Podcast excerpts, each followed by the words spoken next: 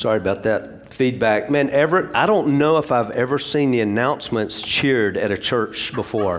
That's like amazing, man. We love Everett. Yeah, that, that's awesome. Um, wh- what a great welcome. And, and uh, man, I want to take a minute. You know, Marco would kill me uh, if he would, knew I was going to do this. But, man, you guys have a great pastor. Yes, And, and I hope, and I know that um, I think October was Pastor Appreciation Month. And if you didn't do anything personally, I would just encourage you, even though, you know, we're, we're past it one day, man, just this afternoon, maybe send a text and, you know, a, a phone call or something and just, man, just tell Marco, man, you, imp- you appreciate um, his shepherding of this body. You know, we, we take, I know Marco takes this very seriously.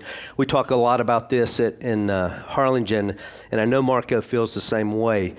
The Bible says that he will give an account one day for how he shepherds this body. He will answer to the Lord for how he spiritually shepherds. And I know that that weighs on him, not in a negative way, but there's a, a gravity to that. And he takes it very seriously. And um, just to know that you notice and appreciate, I think, would mean a lot to him. And he is a, a very good friend. And, and I hope you know for some of you, you do. I see Gary and Ann, and I've met and I've seen several this morning that you know know the rich history. But for those of you who don't, I want to just um, remind you there is a, a long and deep and very meaningful history between Logos and Harlingen and Storehouse. And I won't, I won't explain it all, but at least for us, we're eight years old. It's at least that long, and um, it means a lot.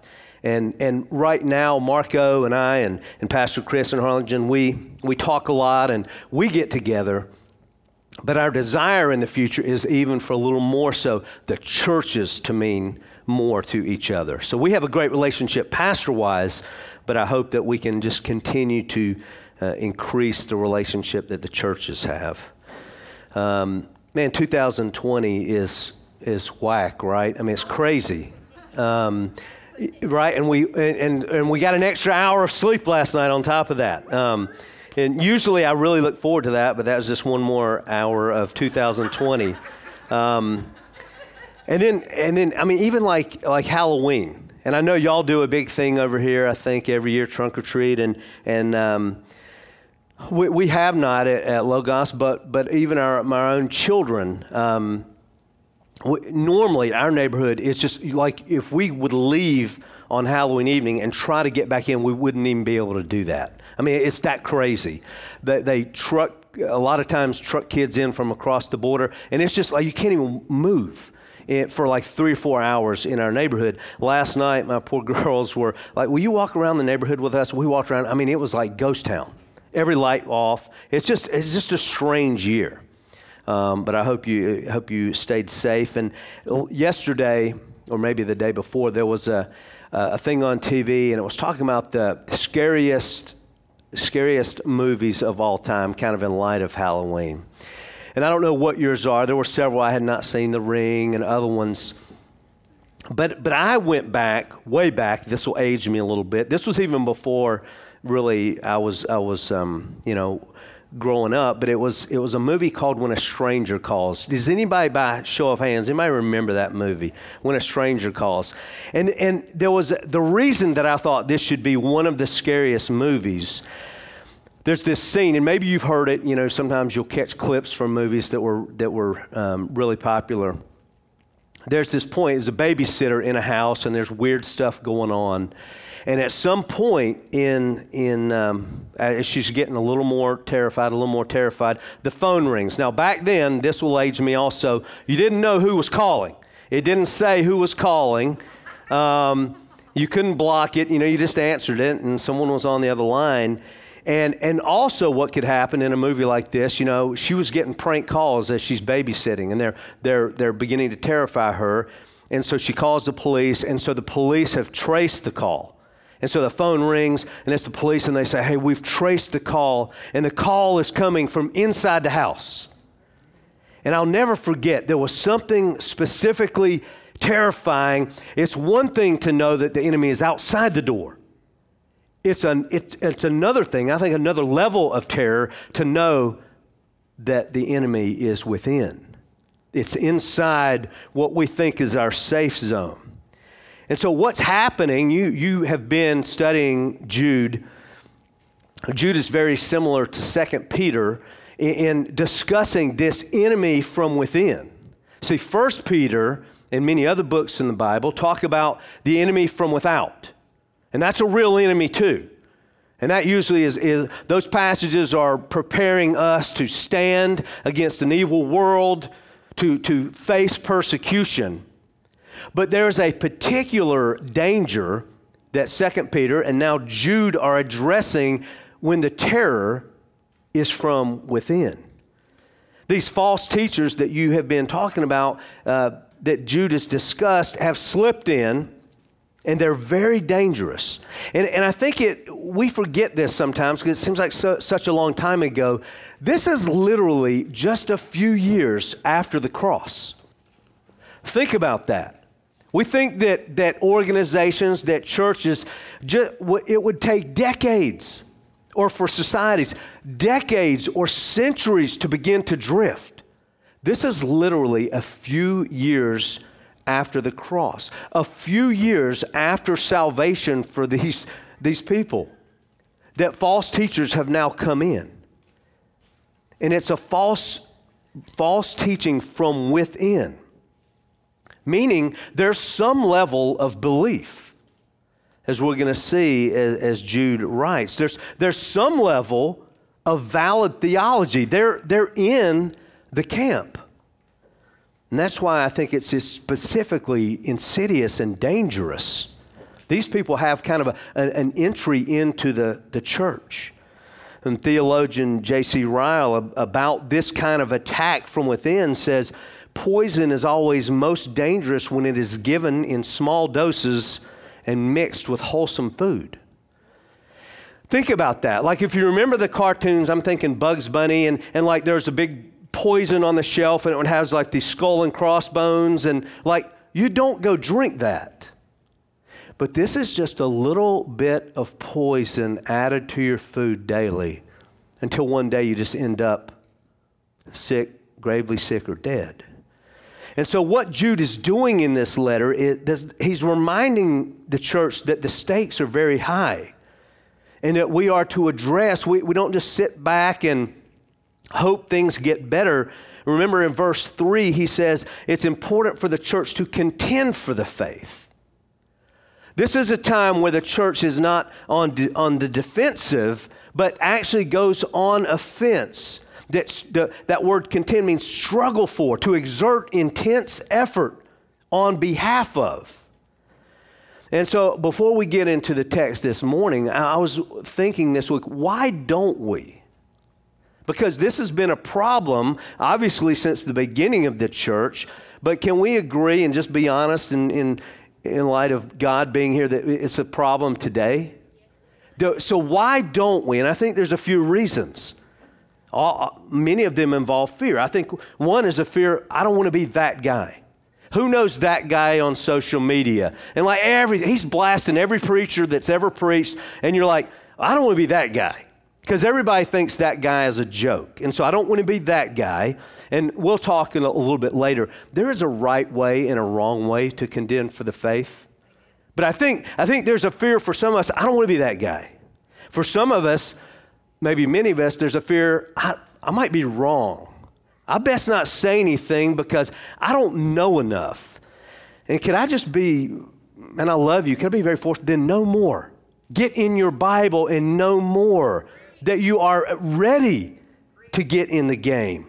It's embarrassing, and I'm, I'm, pointing the finger at myself some too. We don't know our stuff sometimes, therefore, we don't contend. Most Christians, when the Jehovah's Witnesses or Mormons come to the door, you know what we do? No thanks, no solicitation, please. Often, I think, because we, we know they're probably going to get us twisted up and might even know our Bible better than we do. How, how sad is that? So I think that's a reason.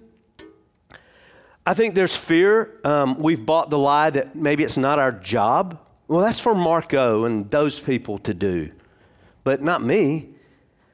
And maybe, maybe another reason is laziness. Or, or, or, and I think what we're going to see today, perhaps, that, that Jude is reminding the church an incorrect view of the justice of God.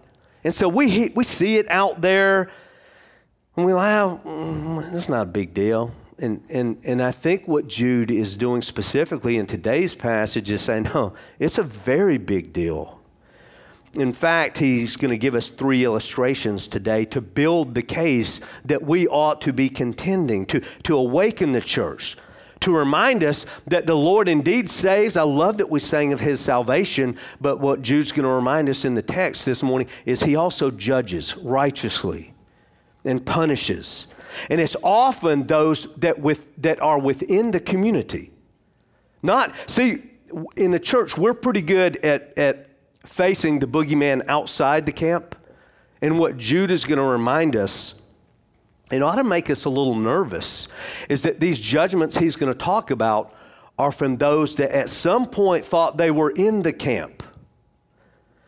And that's, that's similar to the false teachers that he's warning the church through, throughout this book.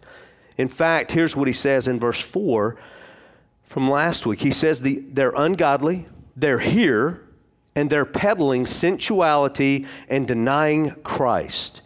These two bedfellows that, that false teachers often peddle, idolatry and immorality, that's what these guys are doing. They pervert, he says, the very grace of God. And notice again, I think it's important, he's not, he's not accusing them of disbelief of, in God, but rebellion against God, a twisting of doctrine. Does that matter today? Do you see that in the church today? You see someone, and, and maybe it's a friend that posts it, and you're like, I, I think she's a Christian, and I know that guy is saying some stuff about Jesus, but that just does not sound right. Or, or maybe you even know, I know that's not right. So here's what I want us to take away today a couple of things. One, I want us to, from the text, to remember God's very real judgment and destruction of rebels. Don't, don't make light of that. Don't, don't, don't think that that doesn't happen. Remember God's very real judgment and destruction of rebels. And that is both bad for the false teachers, but it also is encouraging to you and I. And we'll talk about that a little bit later. And then the second big thing is that we, we are to remember and be moved to contend for the true gospel while so many, so many peddle a false one. So, would you join me now and pray as we get ready to dive in verses 5 through 7? Father, I, I'm so thankful for these people who have come hungry for your word, Lord. And, and we ask right now, Lord, we know our hearts, we know how our hearts can drift from you. We know how our hearts can get caught up in our emotion or our opinions or, or, or, what our spouse did or didn't do for us last night. And we desire to lay those things at the ground because they can, they can alter our true hearing of you. And so we want to be good soil this morning. We want you to speak to us, Father. We want our opinions, our desires, our want, all those things to fall. And we want to hear you loud and clear because you are truth and we trust you and we ask you to do whatever you need to do in our hearts. We pray this in the name of Jesus. Amen. So, so illustration one, there's these three illustration that Jude gives the church. This is the first one in verse five. Listen to the, God's word. He says, Now I want to remind you, although you once fully knew it, that Jesus, who saved a people out of the land of Egypt, afterward destroyed those who did not believe.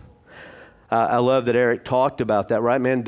God is saving his people. We see this, this thread that runs through the whole Bible uh, of God redeeming his people.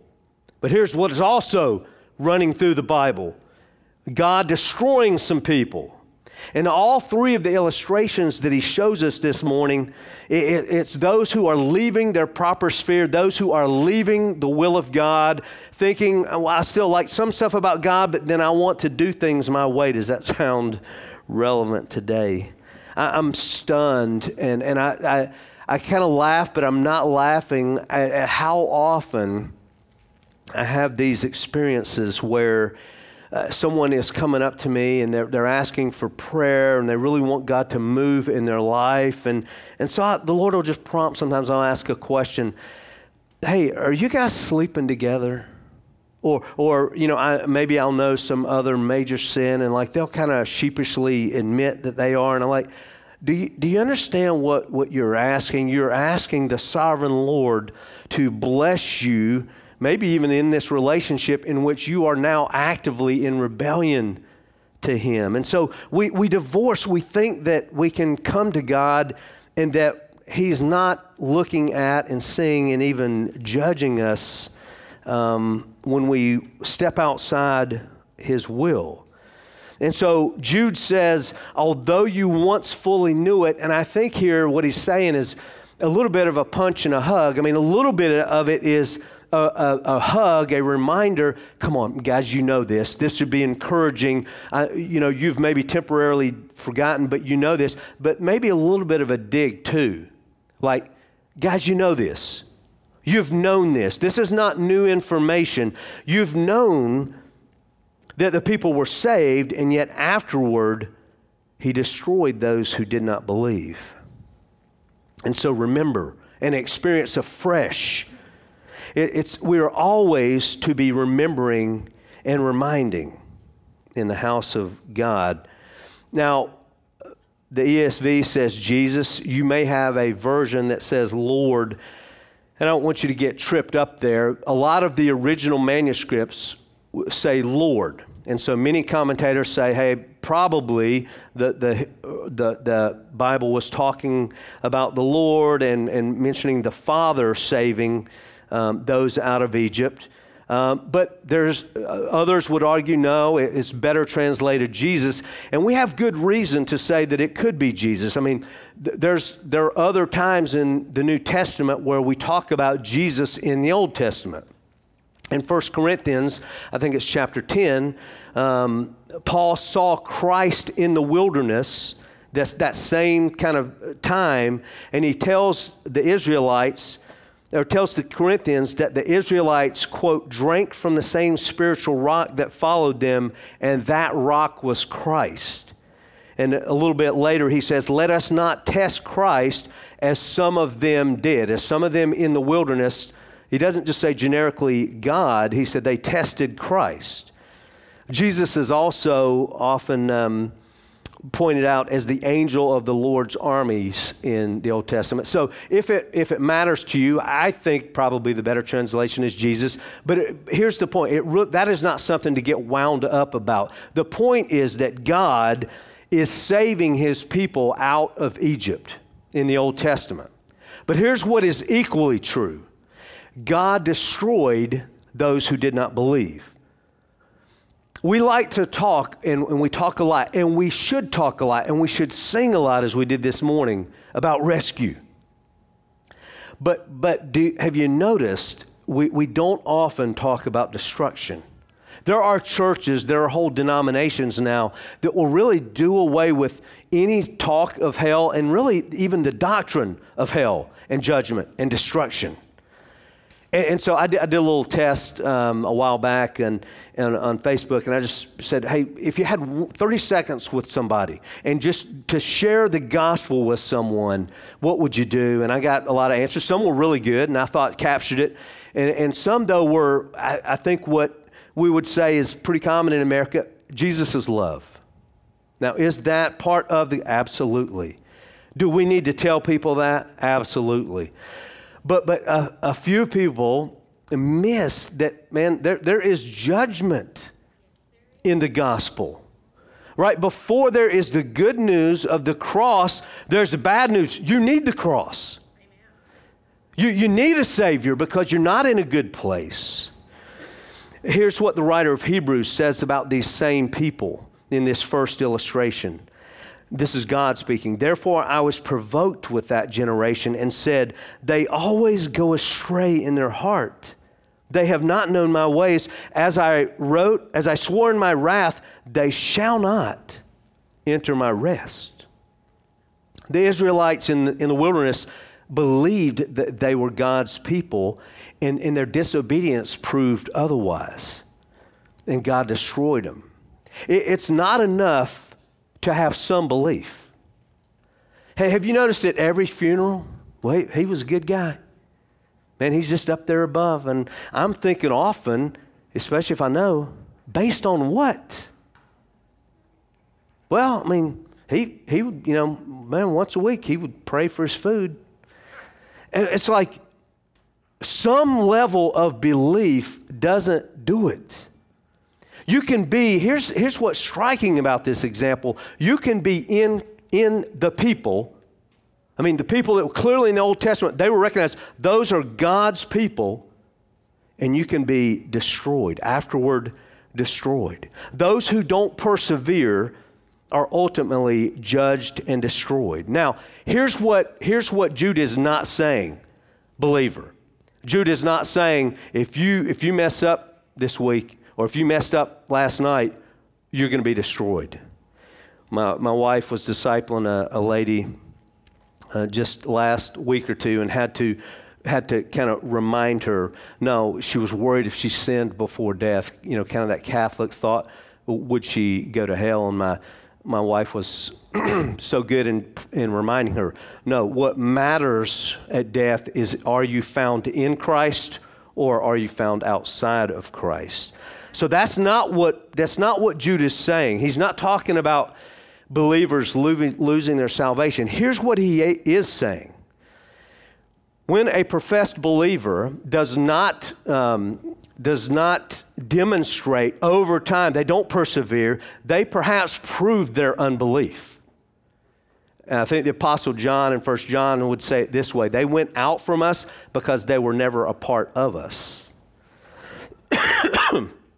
so, this first group then is judged for unbelief. Look at what John says in John 3:18. Whoever believes in him Excuse me. I have a little cold. I promise. I did get a test, negative. Um, whoever believes in him is not condemned, but whoever does not believe is condemned already because he has not believed in the name of the only Son of God. This is, this is true for Jude's audience. This is true for us. Uh, this is true for, for the Israelites. This first group is judged for unbelief. Second illustration, verse 6. And the angels who did not stay within their own position of authority, but left their proper dwelling, he has kept in eternal chains under gloomy darkness until the judgment of the great day. Now, what is Jude talking about here? Again, this is. Um, this is a, a, a, passage with a little bit of controversy, but, but I think, and, and I, I have felt this way, and then I was just encouraged by a lot of the great commentators that I believe in, um, that this is what he's talking about. He's talking about, if we go back, if you'll allow me to go back for a minute to Genesis chapter 6, verses 1 through 4. Let me read those, and then we'll talk about it. So, when man began to multiply, this is Genesis chapter 6, verses 1 through 4. When man began to multiply on the face of the land, and daughters were born to them, the, son of, the sons of God saw that the daughters of man were attractive, and they took as their wives any they chose. Then the Lord said, My spirit shall not abide in man forever, for he is flesh. His days shall be 120 years. The Nephilim were on the earth in those days, and also afterward, when the sons of God came into the daughters of man, and they bore children to them. These were the mighty men who were of old, the men of renown. So, what I think is um, is what's going on here is, and this is Second Peter takes this same tack, is um, and it also follows what, what Jude does. He gets a lot of this, and, and Peter does too in his second letter. A lot of this information, um, it, it's verified in the Bible, but they also gathered from other Jewish litter that is not considered um, canonical scripture, but is but but um, supports it. And First Enoch is is one book that gives a lot of great detail about this. But here's what's happening in Genesis chapter 6 that Jude is talking about. Angels, fallen angels, left their own dwelling and they transgressed, they sinned, they transgressed proper bounds. They left their proper sphere. You see, he, they did not stay within their own position of authority, and they came to earth. They became males, and they, they looked out and saw women and found them beautiful, and they had sex with them, and they produced giants called the Nephilim. And so the, the key sin here, they did not keep their proper place. And so uh, they are judged. God now says that they are judged and they are kept in prison, in chains. Not a physical prison, but they are kept, they, they're kept impotent, chains of impotence while they await final judgment. Look what he says. They left their proper dwelling. He has kept in eternal chains under gloomy darkness until the judgment of the great day. They are impotent, they do not have their normal power, and they are being kept for their final judgment. And so while the first group was judged for unbelief, this group, I think, is judged for sinful pride and a lack of contentment. I, I think the key phrase there left their proper dwelling. They had a role, they had a place. And they, and, and if we're honest, I think so often we, we're, we're not satisfied with that. God gives us a lane and, and says, run in this lane. This is what you are to do. This is how you, to are, you are to act. And we say, well, that's not really what I want to do, God. And that's what happened. And they're judged.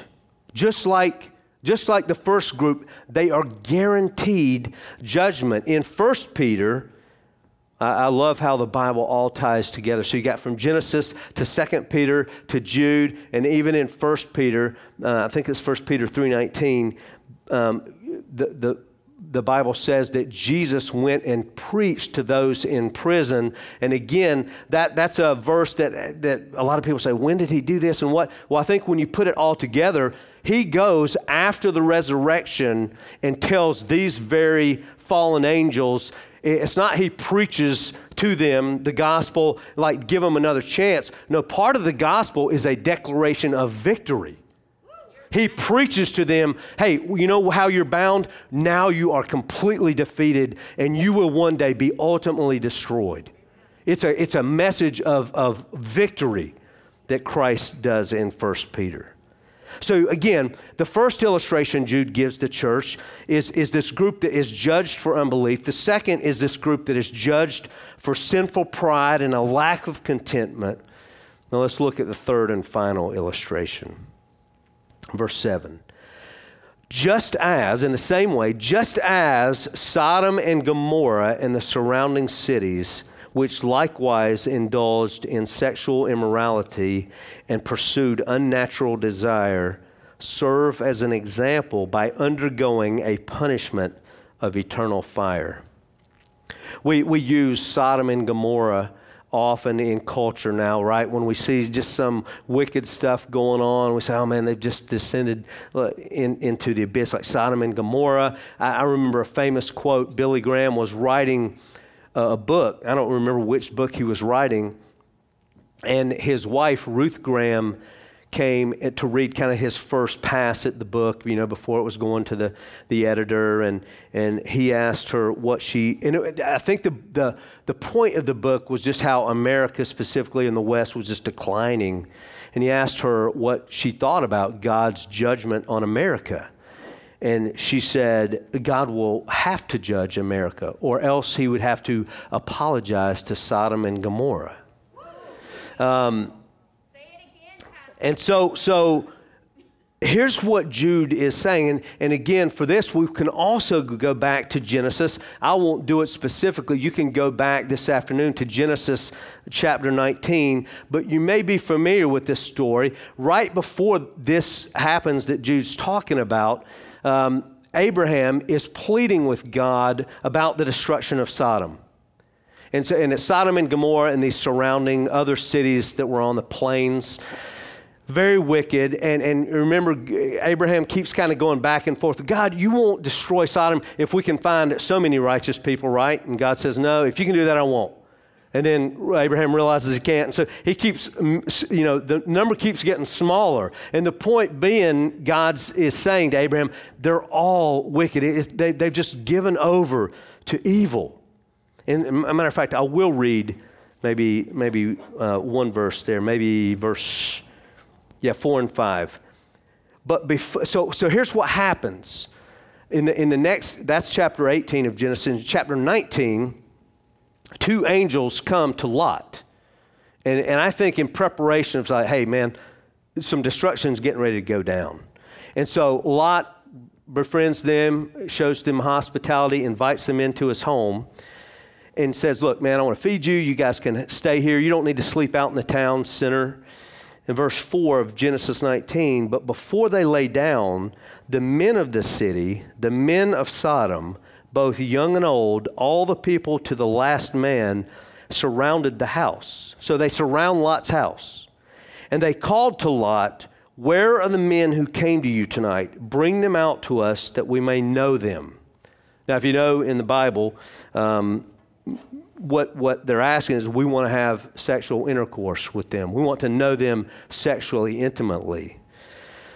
And so that's what Jude is talking about. Now, so some would argue, and some have argued, hey, there's something similar going on here to the previous example. In the previous example, it was angels, fallen angels, wanting to have sex with women. In, in this instance, it's men wanting to have sex with angels. So that's probably the sin, is leaving kind of their normal bounds.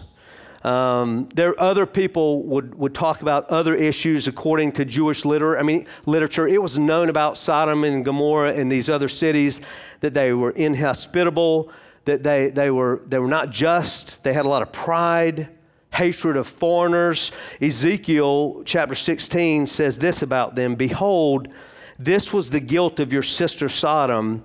She and her daughters had pride, excess of food, and prosperous ease, but did not aid the poor and needy. And so many today would make arguments that, hey, man, they were really just generally bad and they were not hospitable, they were not just, they did not take care of the poor. That's really what's going on inside. That's really why God rained down fire. But sex with angels was not the primary issue. If you, if you saw that the men said, hey, we want to know the men, they didn't even know that they were angels. They said, we want to know the men. We want you to send out the men. It's not sex with angels that's the primary issue. It's not rape, horrible as it is. It's not a lack of hospitality. The issue is homosexuality in the Old Testament, and, and the Jewish tradition would, would, would verify this, they unanimously condemned homosexuality as evil. That's why Jude says sexual immorality, uh, unnatural desire. If you have a King James, it says maybe they went after strange flesh. Or um, another Bible says perversion. Here, here's the point that Jude is, is calling them out on. They, they were, um, they got judged for, for sexual rebellion. It's sexual immorality. Where the first group was judged for unbelief, the second group judged for sinful pride and a lack of contentment. This group is judged for sexual rebellion and perversion. It's interesting, it's interesting that maybe more than any other area today, and I'm thinking again because we're talking about kind of danger from within the church. Um, in this area, we think we're on our own. We, we want God in all aspects of our life, but I imagine there's a little book I'd read years ago that was powerful about Jesus being like with you in your house and, and, and you know, walking with you from the kitchen to the living room to all these different areas. But then it's almost like we get to the bedroom door and we like to, hey, Jesus, there's a deadbolt here. Um, you're welcome to sleep on the couch. But I like to keep this room private. And I think that has happened all throughout history. And, and, we begin to think, in that area, I'm on my own. And God says, No, you're not. No, you're not. That's why in 1 Corinthians chapter 6, it says, You have been bought. You have been purchased. You have been ransomed from a slave auction. You're not your own, you're mine. And the price was the precious blood of Christ. And so you're not free in, in any area. You're, you're mine. And so he judges. And the Bible is clear. There, there are zero verses in the Bible that affirm homosexuality. Zero. Um, so the Bible is consistent and it it over and over says that the sexually Im- immoral, not just homosexual, all sexual immorality, those who persist in sexual immorality will not inherit the kingdom of God. They're rather destroyed. In fact, we have here in this last example, this last illustration, the fiery total destruction of Sodom and Gomorrah and these other cities as our example of, of what awaits. So, what, what, what is the conclusion? What, what's common in all three of these illustrations? Whether it's a, a, a sin of unbelief, a sin of pride and contentment, a sin of sexual rebellion. I think what's, what's common is rebellion first. The problem with the false teachers, Jude is saying, is, is rebellion. They want their own way, they don't want the rule of God. I mean, can you relate? They, they want the gifts of God, they want the provision of God, they want license from God to go our own way. They want a genie, but not a Lord. They do not want the rules of God in relationships, in sexuality, in, in how they handle money, um, in forgiveness. I don't want to forgive that person. They, here's what I, I read several years ago, and I think it's so true, and maybe really true in America. Many people want the kingdom of God, they just don't want Jesus as king. The, so, so these, uh, th- there's reason that Jude used these illustrations. These are the very things that these ungodly people who have crept in are selling. Uh, are we facing those threats today. Do you hear any false teachers kind of playing on the discontentment of people? If you sow a seed, God will give you this and He'll put that car in your garage. He'll get your bills paid. Are you getting any false teachers that are, that are kind of minimizing sexual sin in churches today? It's heresy. And there, Jude is saying, and it's true in 2020, that false teachers enter from within the faith community and peddle these things. So if that's common, here's what's also common the righteous judgment of God one of my uh, preacher that I really like, David Platt. Someone asked him one time, "Hey, what about the innocent? Will you know the innocent that's somewhere in some place, and and will God judge them?" And he said, "Absolutely not." He said, "Here's the problem: that guy doesn't exist. There is no no innocent um, that will be punished." Remember, verse four said about these false teachers who long ago were designated for this condemnation. God's, God's already planned, if they don't repent, their, their condemnation. This stuff does not go unnoticed by, by our God. And so, what, what do we do then in 2000? Like, why these examples? What, what are we to do?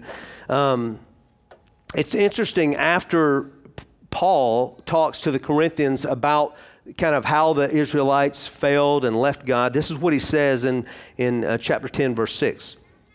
Now, these things took place as examples for us that we might not desire evil as they did. So I think one thing is just w- that we're warned. That you and I are warned that we might not rebel, that we might not desire or downplay evil, and listen to teachers that do. Not only not desire it, but like when you hear someone say something like Jesus is love, and you're like, yeah, you're tracking and tracking, and all of a sudden they minimize sin or they minimize it. You're like, mm, no, mm, no, that, I'm sorry, that's, that's not true. Those that, that peddle another gospel, that peddle unbiblical doctrines, have always been around, and here, here's what happened they're always judged. So we're warned, but I don't want you to miss this, church. We're also, I think, encouraged. Remember how he, he started off the passage and said, Hey, remember, you know these things. God has always been saving and always been judging. And, and we're reminded and encouraged the wicked do not prevail. I'm teaching through Daniel in, in Harlingen, and, and man, we're seeing, you know, uh, Daniel and his friends serve for their whole life under pagan kings. And the question arises a few times like, man, God, how about some relief? How about some relief? And why don't you, you, you overthrow these pagan kings? And what happened? Why does Nebuchadnezzar have the biggest kingdom ever? I mean, God, is that fair? Um, and, and all through the Bible, all through the Psalms, Job asks this question why do the wicked prevail? And God's answer is they don't. Psalm 75, verse 8, I used this a couple weeks ago, I think, talking about Nebuchadnezzar or Belshazzar. For there is a cup in the Lord's hand, full of wine blended with spices, and he pours from it. All the wicked of the earth will drink, draining it to the dregs. Here's, here's what God is reminding his people all through history, especially his, his faithful people. The wicked don't prevail. They'll drink a cup. And you know what that cup is? It's the cup of God's wrath. He says they won't prevail. Those who call on the name of the Lord are assured of salvation, and others will drink the cup of wrath and judgment. Oh, I asked uh, a few weeks ago in Harlingen, the, the question then is who's drinking that cup? Either Jesus drank it for you or you'll drink it. But it gets drank.